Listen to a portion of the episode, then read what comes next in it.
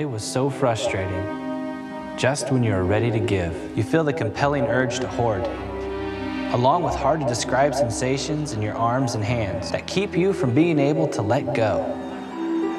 It's called closed fist syndrome, or CFS. Closed fist syndrome is the overwhelming urge to hold on to cash at all cost. This can lead to some very difficult situations, making normal, daily events a major obstacle. CFS can turn a bad situation into a nightmare. License and registration, please. My doctor said CFS is a recognized medical condition, and then he said something else generous. He said generous would help relieve those CFS symptoms that keep me from giving. He told me what to watch for that generous may cause you to give more money away than is financially responsible, or to prematurely cash in your 401k. Tell your doctor if you experience these problems. Do not mix alcohol with generous, or you will lose the shirt off your back. Side effects can include bankruptcy, foreclosure, and living in a van down by the river. Most participants were not bothered enough to stop taking generous. Ask your doctor if generous can help you overcome CFS and get you giving again.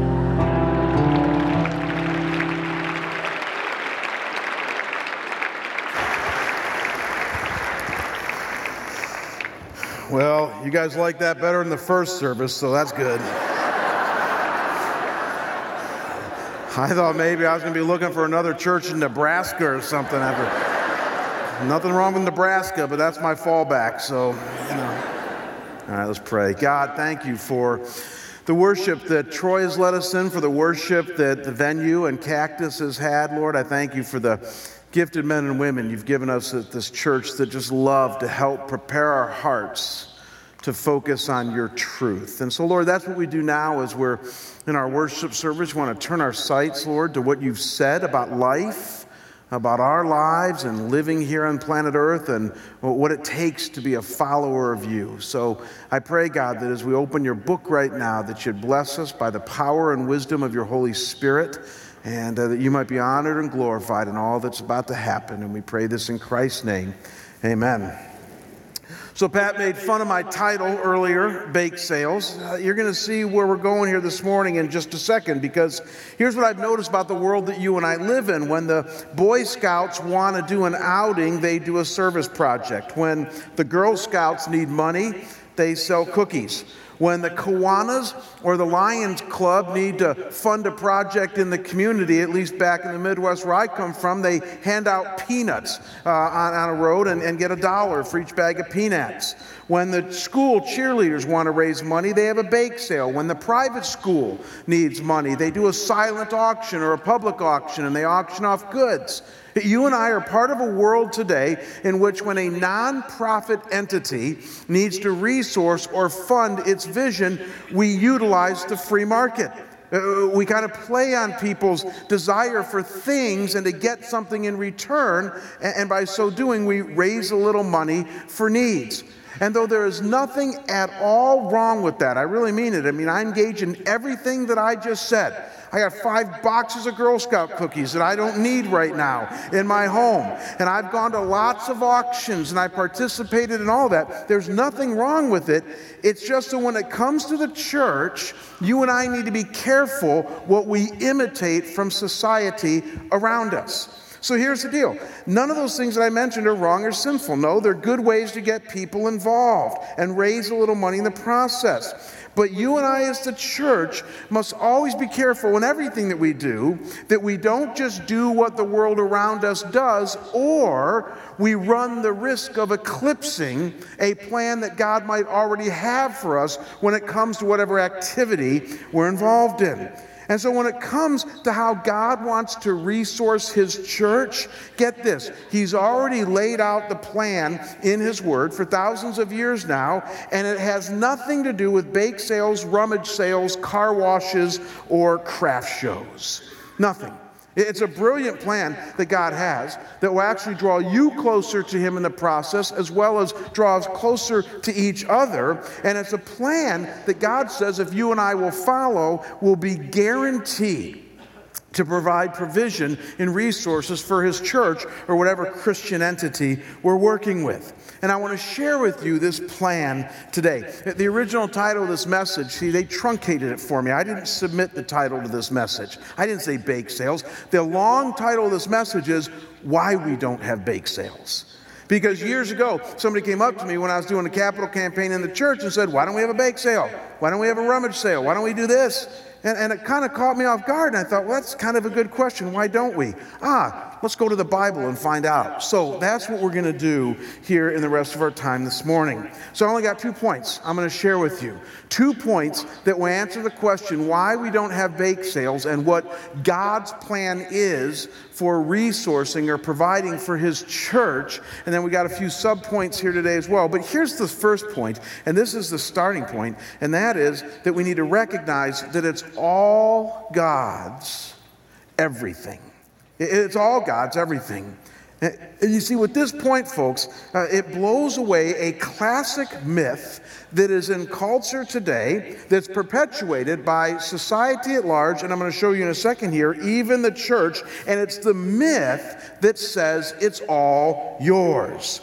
I call it the pride of personal ownership myth. And we all know how this myth goes. This myth says, I've worked hard, I've earned my car, I've earned my house, I've earned my clothes, I've earned my 401k, I've earned my vacation.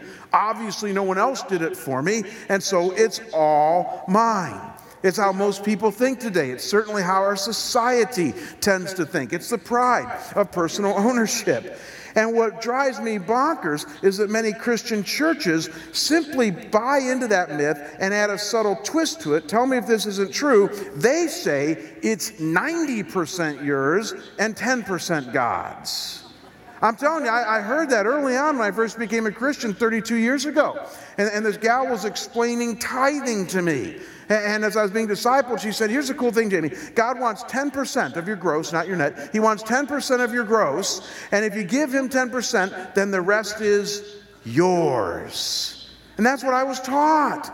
And so I believed that for a few years until I started reading the Bible and started studying the Bible. And I realized that the Bible doesn't say that at all. We'll talk about tithing later. The Bible does talk about tithing. But before it even talks about that, the Bible says that it's all God's, and that that's the mindset that He wants God's people to have. So, if you brought a Bible with you, I want you to turn in your Bibles to a verse that you probably didn't read in your quiet time lately, unless it was in the devotional guide. It's First Chronicles chapter 29, verse 12. Chronicles is about a third of the way through the Bible. So, Cactus and, and Venue, where are you? I don't know where the cameras are. Cactus and Venue, you're going to want to turn to the, the Chronicles passage. Uh, First Chronicles chapter 29, verse 12. King David is praying at a critical time in Israel's history, and he says this. He says, Both riches and honor come from you, meaning God and you rule over all. In your hand are power and might, and in your hand is to make great and to give strength to all. I like how it says that. Both riches and honor come from you. Doesn't that blow away the myth that we just talked about? You and I live in a world in which it says riches and honor come from us or society or what we have done to make wealth happen. God comes along and He says, No, ultimately, the riches and the honor that you have, any wealth you have, any things you have, come from me. And the reason that this is so, did you catch it in this passage, is because God is sovereign. He rules over all, He controls all. Ultimately, all things go back to Him. He gives you breath, He gives you life, He even gives you divine placement in your lot in life. So it's no accident that you live in the valley of the sun. It's no accident that you have the job you have, that you're married to who you are. You can blame God for that one. It's all God's thing. God says that He is sovereign over your life. And He made it all. And then He adds the fact that it's all His. You know what's amazing about the Bible is that it doesn't just stop with saying it's all God's, it actually gives us examples in many parts of the Bible of certain things that you and I think that we have earned and that we own. And God actually says, I own that. Let me show you. I want you to think of your land, your plot of land that you live on now, and the house that sits on it. Did you know the Bible says that it's God's? Look, look at Leviticus 25, verse 23. God speaking, He says, The land shall not be sold in perpetuity, for the land is mine. You're a stranger and a sojourner with me. And though that's written to Israel back then in context, that's a timeless principle of how God thinks about you. Uh, it's God's. Think about your money. Guess what? God says, It's mine. Look at Haggai 2, verse 8. He says, The silver is mine, the gold is mine, declares the Lord of hosts. So even your money, God says it's mine.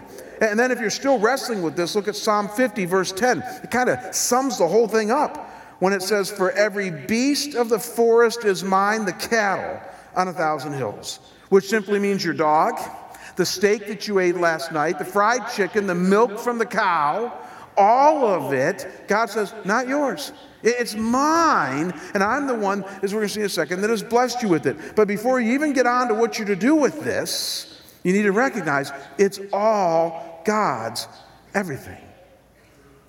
Uh, maybe this illustration will help. i uh, think I've shown you guys a picture of my very, very first car that I had when I was 16. Here's a picture of it. It was a 1965 Dodge Coronet 440. Very interesting story behind this car. My grandmother, whom I just adored, we just loved her to death, passed away rather early. She was in her early 70s.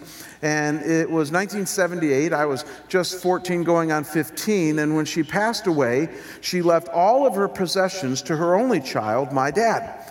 And part of her possessions was this 1965 Dodge Coronet sedan uh, car. And my sister was just going off to college. My younger brother couldn't drive yet, and I was just getting my learner's permit. And this was back in the days when you didn't have a third car. You guys remember those days where, you know, you just didn't have that. So it was kind of weird in my small hometown for the Rasmussen to have three cars, but my dad said, okay, Jamie, you can have it. It's your car. Just try not to kill yourself. And so I got this car when I was 16 years old, and in the small little town that I grew up in, it quickly became known as Jamie's car.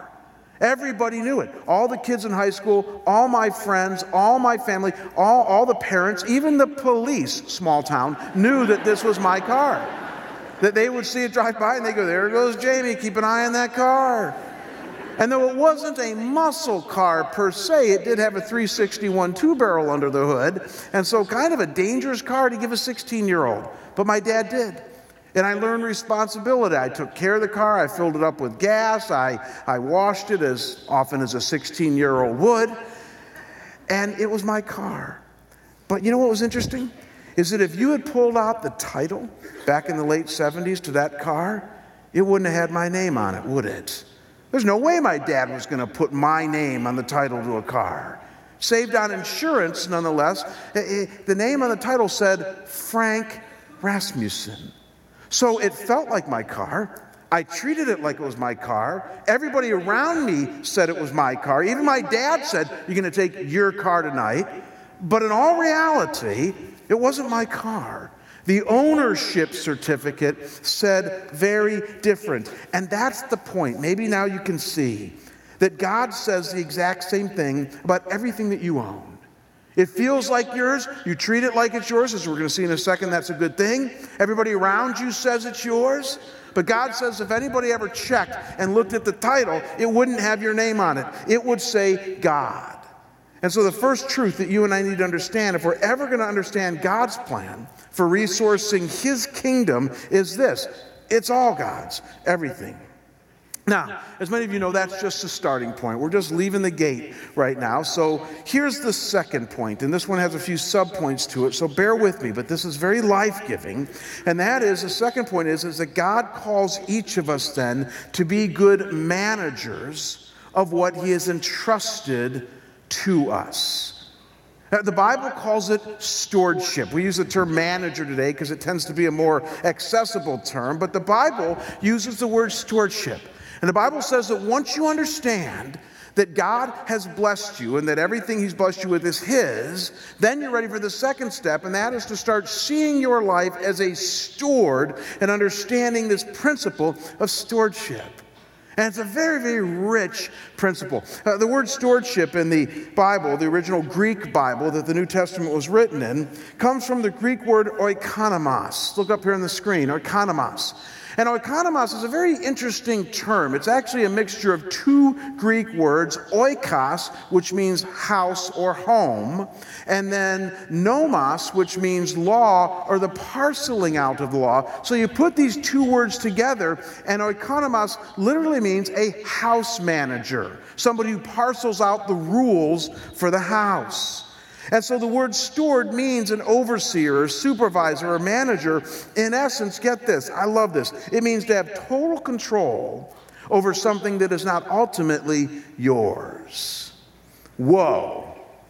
So that first principle is all God's. So all that you have is not yours. God comes along and says, now you are steward, which means you have total control over something that is not yours. And many of us have lots of examples of this in our modern day lives.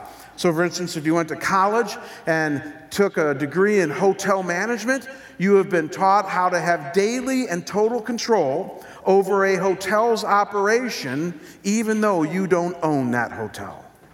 Or say you're a jockey, you like to ride horses, or you love to train horses. You train, you feed, you care for, you, you work with that horse. You might even receive accolades when that horse wins. But as a jockey or the trainer, you most likely don't own that horse. So you have control over a horse you don't own. Or how about if you're the CEO of a company? I know plenty of CEOs that work for a board. They work for shareholders. They have to report to shareholders. So they have daily operational control over something that is not yours. We all understand this principle of stewardship. So, a steward is somebody who needs to use wisdom and maturity in managing something that is not ultimately theirs. And so, with this understanding, isn't it cool that Jesus actually came along and said, Here's my two overriding principles for your life as one whom God sees as a steward with what he's blessed you with? Look at Luke 12, verse 42.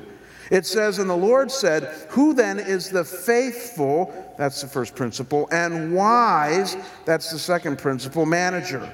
whom his master will set over his household to give them their portion of food at the proper time.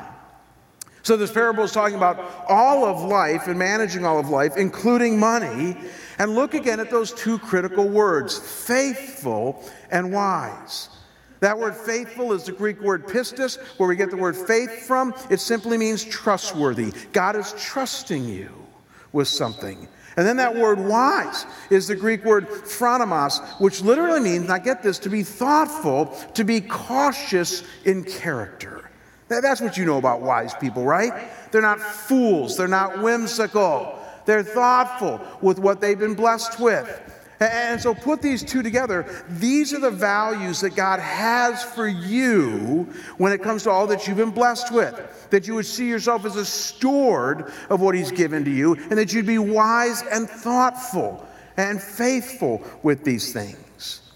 And so I love how the great devotional writer Andrew Murray said it years ago. This is so appropriate today. Look up here on the screen. He says, The world asks, What does a man own?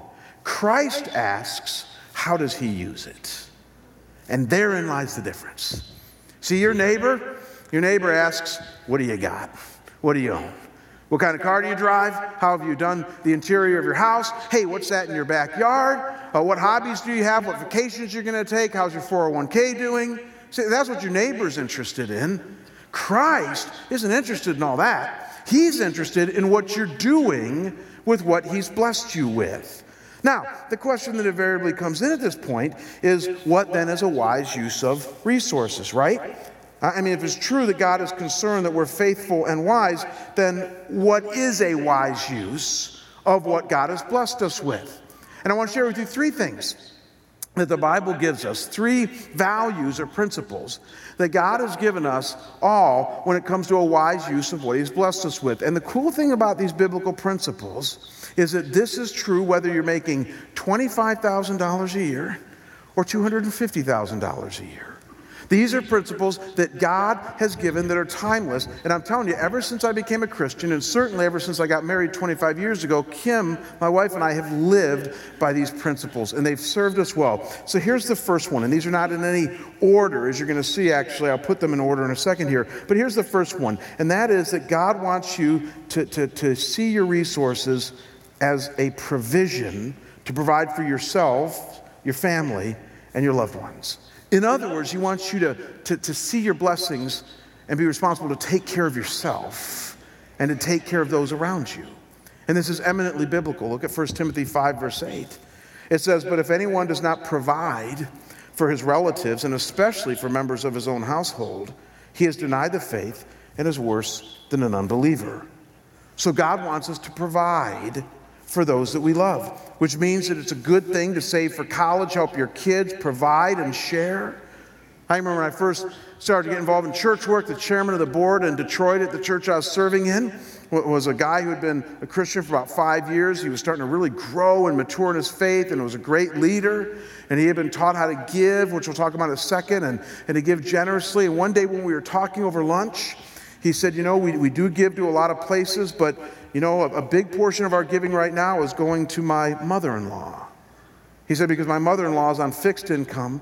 She, she's living in a, in a house that's not all that nice. And, and me and my wife are committed to helping her get on her feet. So a, a lot of our excess is going to, to help her. I thought, what a biblical thing. You provide for your own. And God says that that's one of the reasons that He has blessed us. Now, with that understanding, notice a second priority God has for us in managing the blessings He has given us. And this is going to surprise and even encourage some of you, and that is that He calls us to pleasure and enjoyment of our blessings. You're saying, where's that found? Couldn't be more clear. Look at Ecclesiastes 5, verse 19. It says, Everyone also to whom God has given wealth and possessions and power to enjoy them and to accept his lot and rejoice in his toil, this is the gift of God. So let's understand this in context, both biblically and in life. What God is saying here is that in light of the other two principles, the one of provision and the one I'm going to share with you in a second here, keeping in mind those things, and also keeping in mind that you're not to go into any type of significant debt, which is for another sermon, God says it is good to enjoy the blessings that He has given. That it's good to enjoy the fruit of your labor and to take the blessings that God has given you and to find joy in them. The Puritans called this the bounty of God. The fact that it's okay to enjoy the blessings that God has given you, even the material ones. And again, it's, it's hard to preach on this, guys, because I never know in, in those that I'm talking to, whether it's you guys here or whether it's Cactus Campus or the venue, where you guys are at. Because some of you are out of control in your spending, and you don't need to hear that you need to enjoy it more. You need to hear some of the other things and that is that you need to pull back a little. But then there's others of you that were raised in Grand Rapids or something like that. I know I'm going to get an email for that one, but you were raised in Dutch country and, and, and you haven't found a lot of joy. Amen. You haven't found a lot of joy in, in, the blessings that God has given you. So try to hear this biblical teaching in light of where you are. And if it frees you up to know that God says it's okay to take joy in your blessings, it is okay. It's a biblical principle. So, so it's okay to provide for your family, it's okay to take pleasure and enjoyment. And then notice with me, thirdly, but not lastly, as we're going to see in a minute, this is actually one of God's first priorities for us. Obviously, He blesses us for giving, for giving to other people and to His kingdom. I like how a friend of mine said it years ago. Very simple. He said, God blesses you so that you can be a blessing to others. Amen? That's what it's about. That God blesses us so that we might be a blessing. Uh, so last June, I did a message here at our church on Acts chapter 20, verse 35. Some of you would remember it, except those of you who are enjoying your second home, maybe weren't here. But uh, seriously, those are those of you who get that second principle. We love you. Perfect. So, Acts 20, verse 35, I'll remind you, says this It says, In all things I have shown you that by working hard in this way, we must help the weak and remember the words of the Lord Jesus, how he himself said, It is more blessed to give than to receive. These are some of the very few words of Jesus outside of the Gospels. It is more blessed to give and receive. Very common phrase that Jesus said. It appears on Hallmark cards and all over the place. But, but a very, very potent thought, very potent passage. Because giving is an overriding theme in the Bible. God wants us to give because you're starting to see this is the primary plan that He has for resourcing His work on planet Earth. That when tangible resources are needed, whether to build a church or start a ministry or do something significant overseas and those with those that, that have needs, God says it's His people giving that is my plan for resourcing this. Now, let me share with you on top of this, then, three principles that the Bible gives us on how to give in such a way that might honor God. And these are right from the New Testament. So, first, notice that we are to give generously and sacrificially. Boy, I'm telling you, folks, this is so clear in the scriptures. Look at what it says in 2 Corinthians 8, verse 3, in talking to the Corinthian church about the Macedonian church.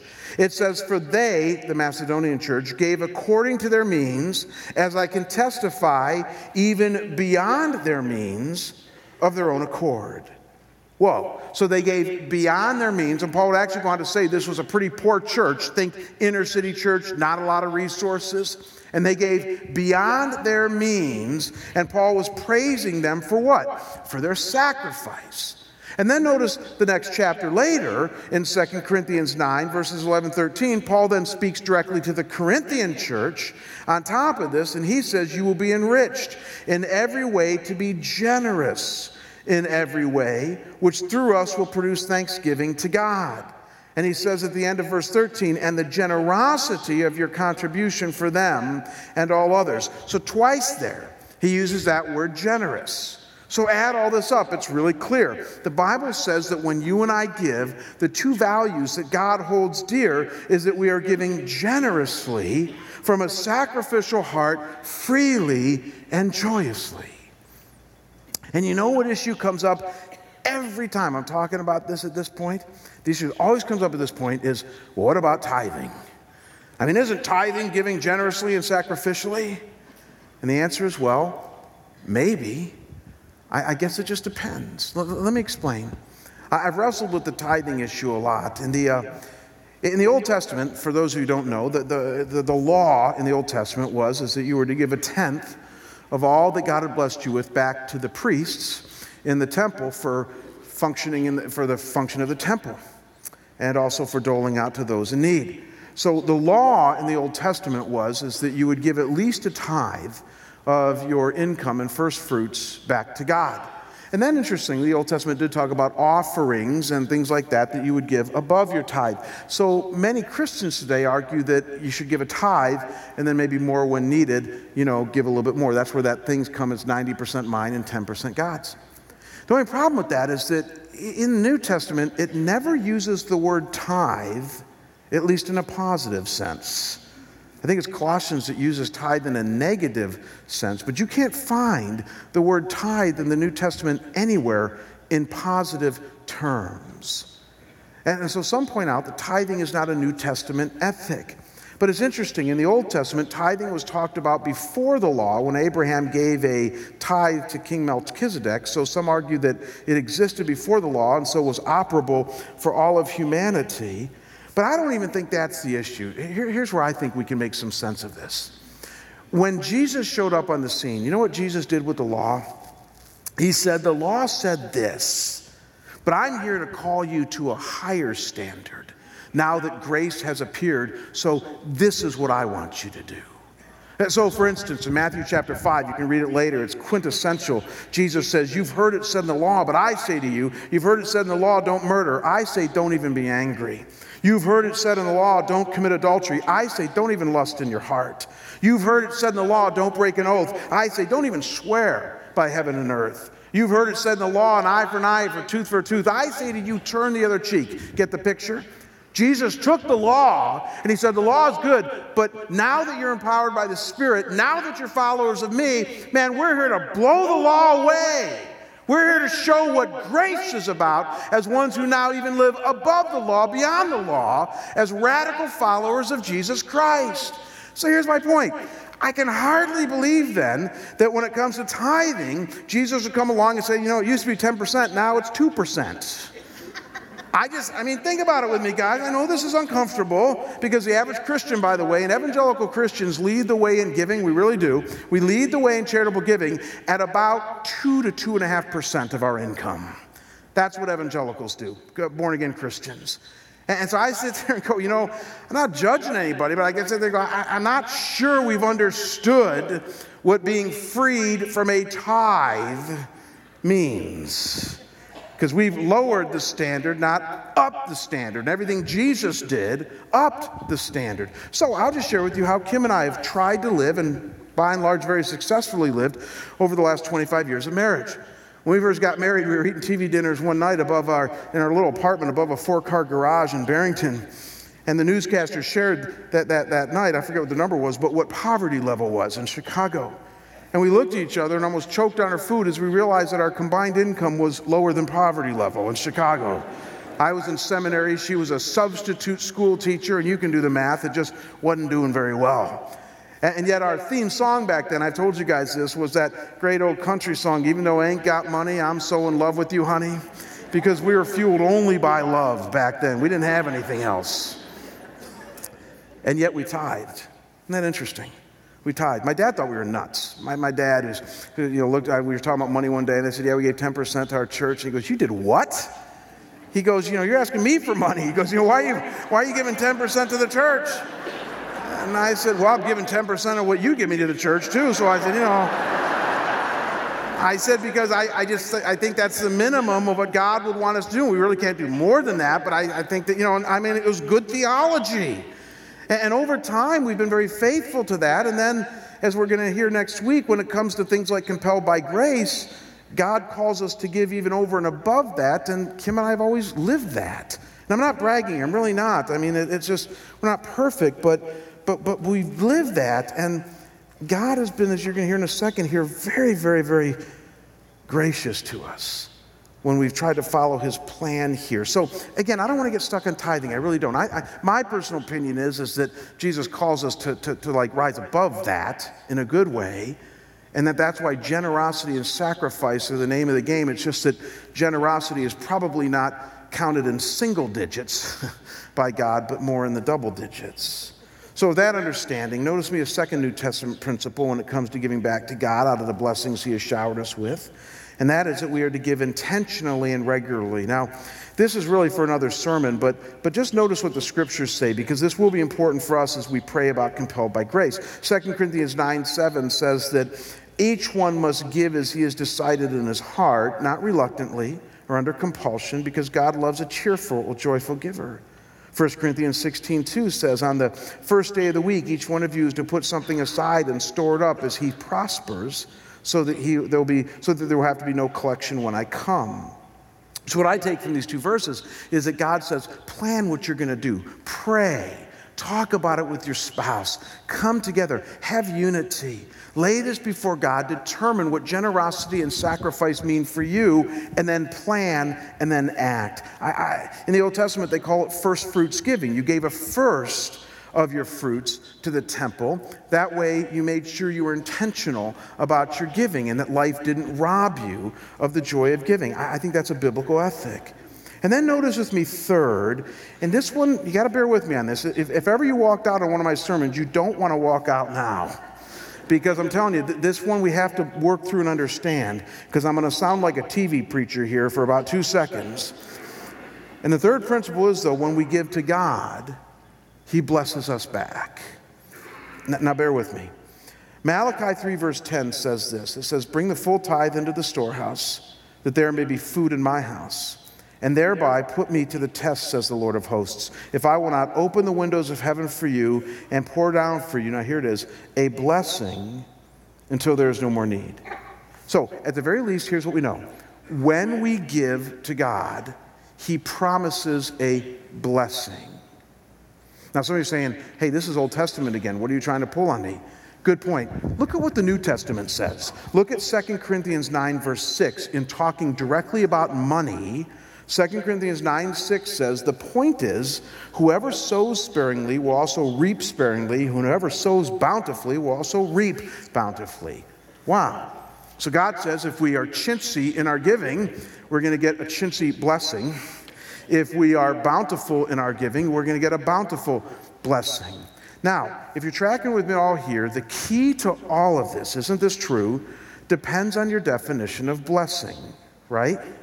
Because, see, what the TV preachers do is that they assume that the blessing here is only and always a financial blessing.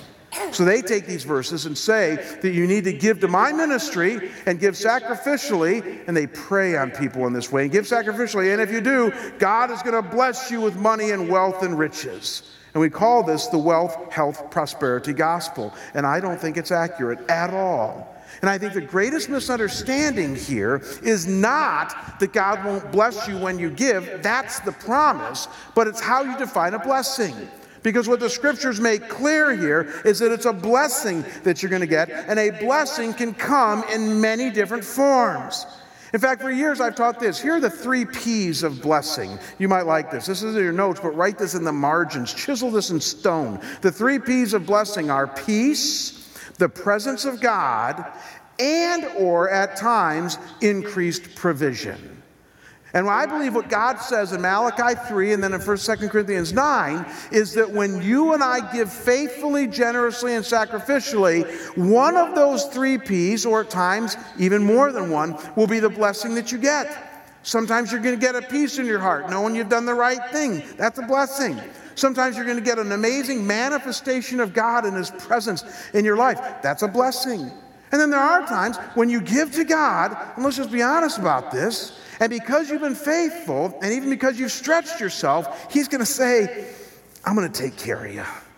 Man, man you sacrificed for, for my kingdom, and as a result of that, I'm, I'm going to take care of you.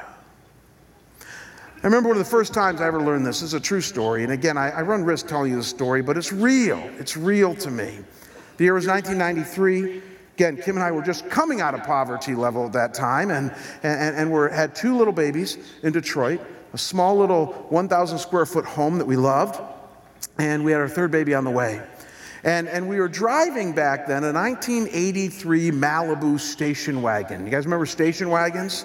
In 1984, Chevy invented, or I'm sorry, Chrysler invented something called a minivan that revolutionized the way that young families live, but we couldn't afford a minivan. We were driving an 83 Chevy Malibu station wagon that was on its last legs.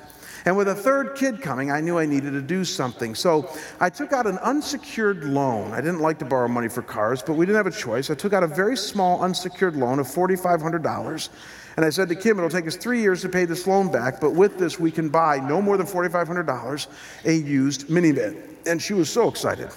And so we went out, and, and I found, you guys remember what a Ford Aerostar was? I'm so glad they don't make those anymore, but a Ford Aerostar was a big box of a minivan.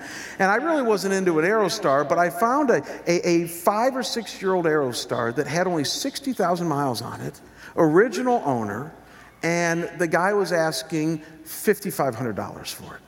And so I went and looked at it, and I fell in love with this. I said it's perfect for Kim to drive around with the babies. And, and I said to the guy, I only have $4,500. I'm not snowing you. That's all I have. I don't have a penny more, and uh, I can offer you $4,500.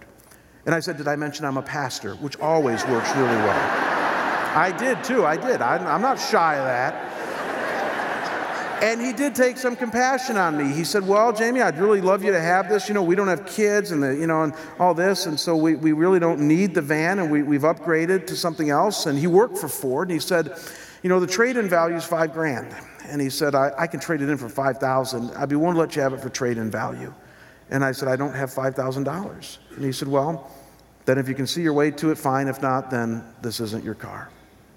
So I didn't buy it. I drove home that, that afternoon. It was on a Saturday. And, and here's where the story gets thick because as I was driving home, I realized that earlier that week, because I'm intentional and regular in my giving, I had written a check for my year end giving. And the check that I had written was a pretty large check because we had been planning this, and it was a check to my church for $500, which was a lot of money back then. Now, can you guys do the math with me? I have a $4,500 loan. I have a $500 check already written to the church. And I got a minivan in which the guys wanted to come down to five grand on. And I'm doing the math in my head. And I was thinking to myself, God wants to provide for my family. You know, God wants me to have pleasure, Ecclesiastes 5, and, and this van would give me pleasure. And I mean, I tried every mental gymnastics thing I could go through, and I was in agony for about five, six hours all Saturday night. The next morning, I went to church. I was the associate pastor. I didn't preach. And I sat there. You know, uh, the Bible says God loves a cheerful giver. I gave that day with no joy at all in my heart. I mean, it, it's like that closed fist guy. He came by, and I'm like, oh, no.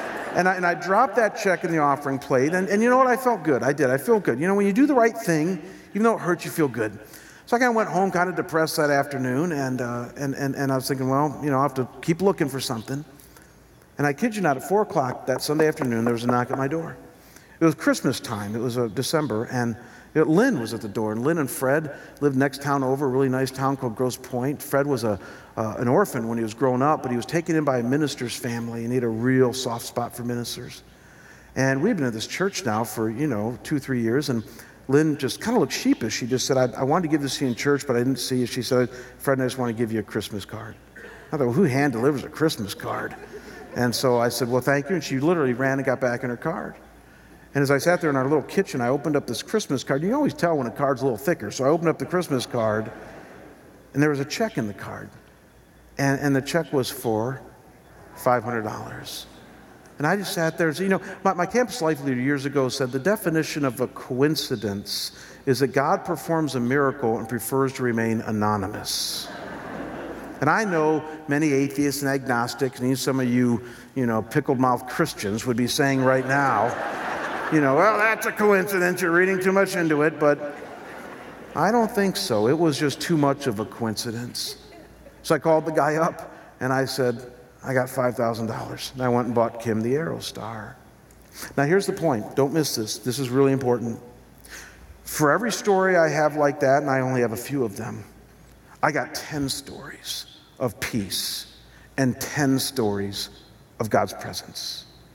Please don't, this is not a slot machine. This is not where you put in your quarter, pull the lever, and get a nice treat. That is not how God works.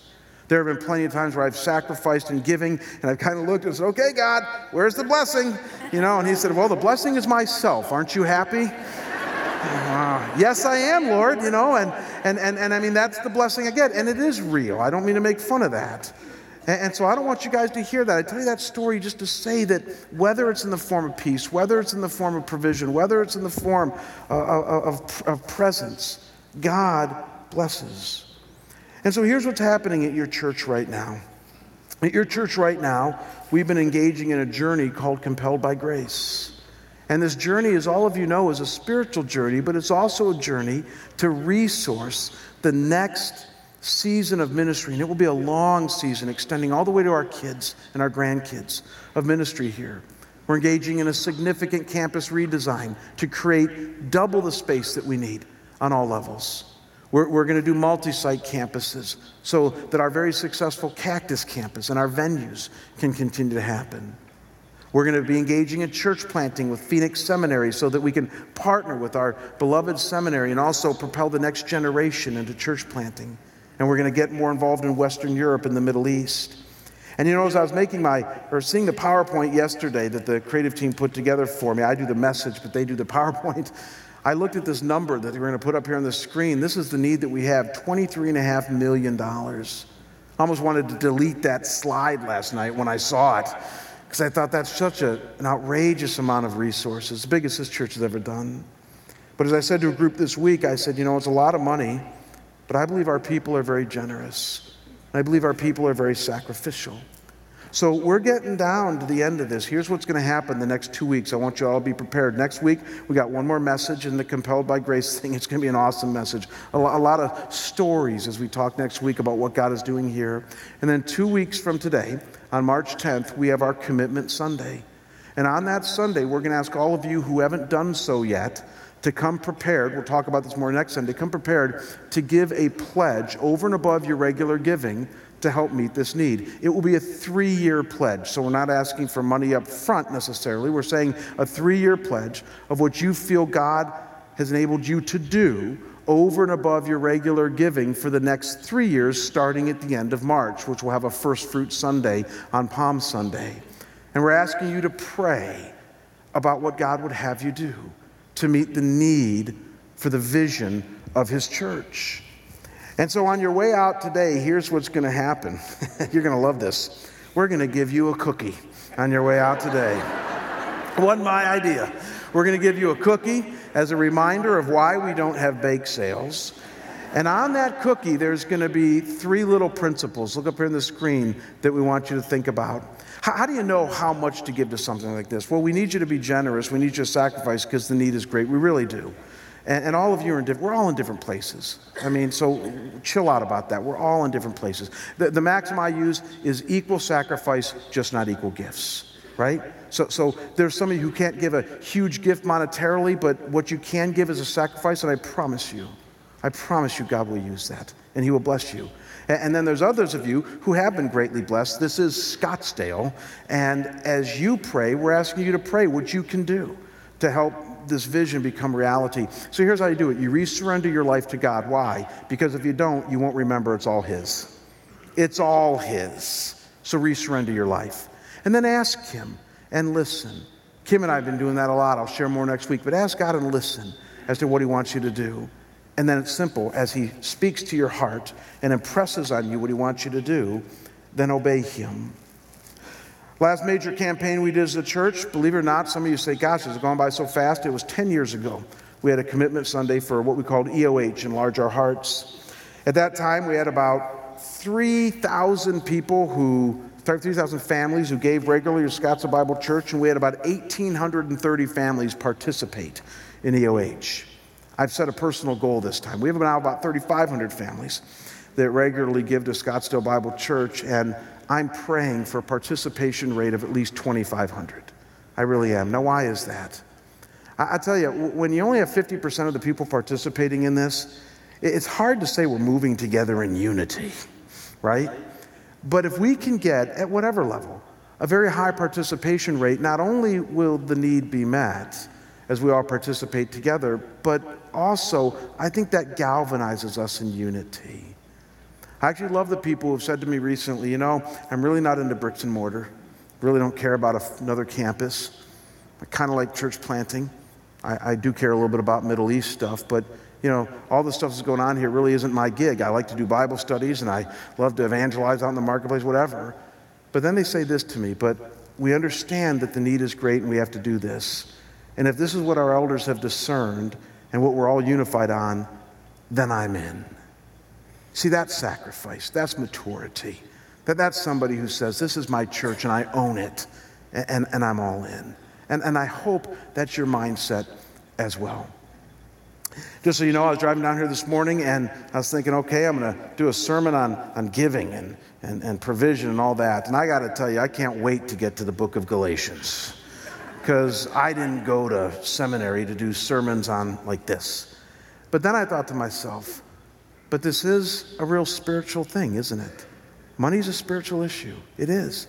And we're not a church that asks for money very often. We don't. You guys know that. I feel worse for visitors. I uh, met a visitor the other day who said, I came to your church. And I'm like, oh, cringe. Because I, I said, you know, it's just, this is a tough time to come. And he said, nah, chill out. I get it. I get it. He said, it, it, it happens. And I, and I thought, bless him for that. Because I feel bad for visitors right now. But, but you all know we don't do this very often. And this is a once in a lifetime gig. I said to the elders of the other day, if we get six years from now and you guys propose another capital campaign, strike a search team for another senior pastor. Because I ain't your guy. I, I think we have put together an amazing plan that God can use, but we all need to participate and at a sacrificial level. So pray about that. Pray about what God would have you do. Why don't you bow with me and let's pray. Father, I thank you for your grace and for your goodness. I thank you that your teaching is clear from the scriptures on even something as pragmatic and difficult as resources, possessions, and money. But Lord, we know you care about these things. And uh, as we saw from Andrew Murray's quote, you don't care as much about what we own as what we do with what we own. And that, Lord, we honor the principles in your word. So, God, help us do that day. Help us to right ourselves when it comes to our understanding of the blessings that you've given us, God. And Lord, I know there's some here today that are really hurting financially, and they're like, oh my gosh, I'm just not even in the same ballpark. But God, even for us who are hurting, as we come before you, why don't you share with us what role you would have us play in Compelled by Grace? And, and, Lord, you would speak to our hearts and our minds and realize, Lord, that this is all about grace. There's no shame in any of this. God, thanks that you love us. Thanks that you have blessed us. Thanks that you care for us. Thank you that you have your hand on this church. We look forward to what you're going to do as we band together in unity and are compelled by your grace. And we pray these things in Christ's name. And the whole church says together, Amen. Amen. Hey, God bless you guys. We'll see you next Sunday.